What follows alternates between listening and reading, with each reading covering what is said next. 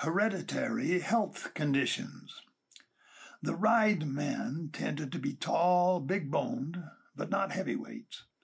They were naturally on the thin side until about age 40, after which they filled out some. Their firm set jaws and angular faces resembled the Welsh miners who are part of their heritage. The Hyatts were not as tall, a bit stockier, but never overweight, leaning toward the ride side, but without the 40 plus year bulk. The rides struggle with some congenital health problems. Besides my grandfather, who died in middle age of heart conditions, my aunt died of heart problems at age 12. My beloved uncle Rex died in his 30s of diabetes, which he had for most of his life. His brother also got it later in life. My mother got an arrhythmic heart condition early in their married life. This worried my father, who expected the worst every time my mother's heart would start to flutter. Dad didn't handle crises calmly. I picked up some of the same traits. I've been trying to get better at thinking objectively and rationally under crisis and expecting good results from problems rather than tragedy. Diane did, and Sharon does, take a more optimistic view, and they have helped me get better, but it's still a conscious effort for me to top off my half empty glass and make it half full.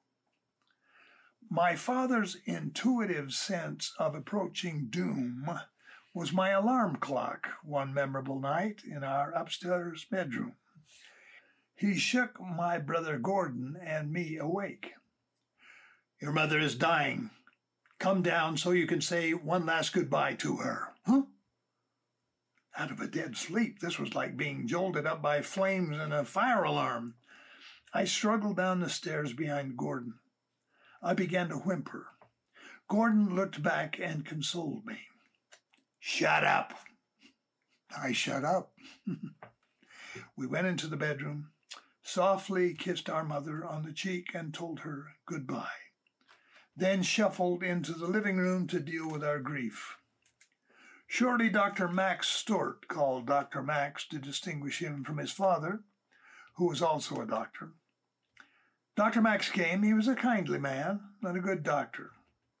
He went into Mother's bedroom and did whatever he usually did to quiet her heart.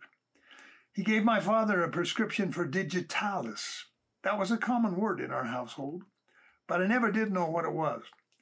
It helps the heart, apparently. Dr. Max wrote out a prescription to my father and said, Fill this and tell her to take it easy. My father said, Will she make it through the night? Hell, she'll outlive you, Farron. He left. It turns out Dr. Max was a prophet as well as a physician. Mom outlived Dad by eight and a half years. Dad did the heavy lifting, Mom did the labor, and my first view of the world was looking down at the parking lot passing before my eyes.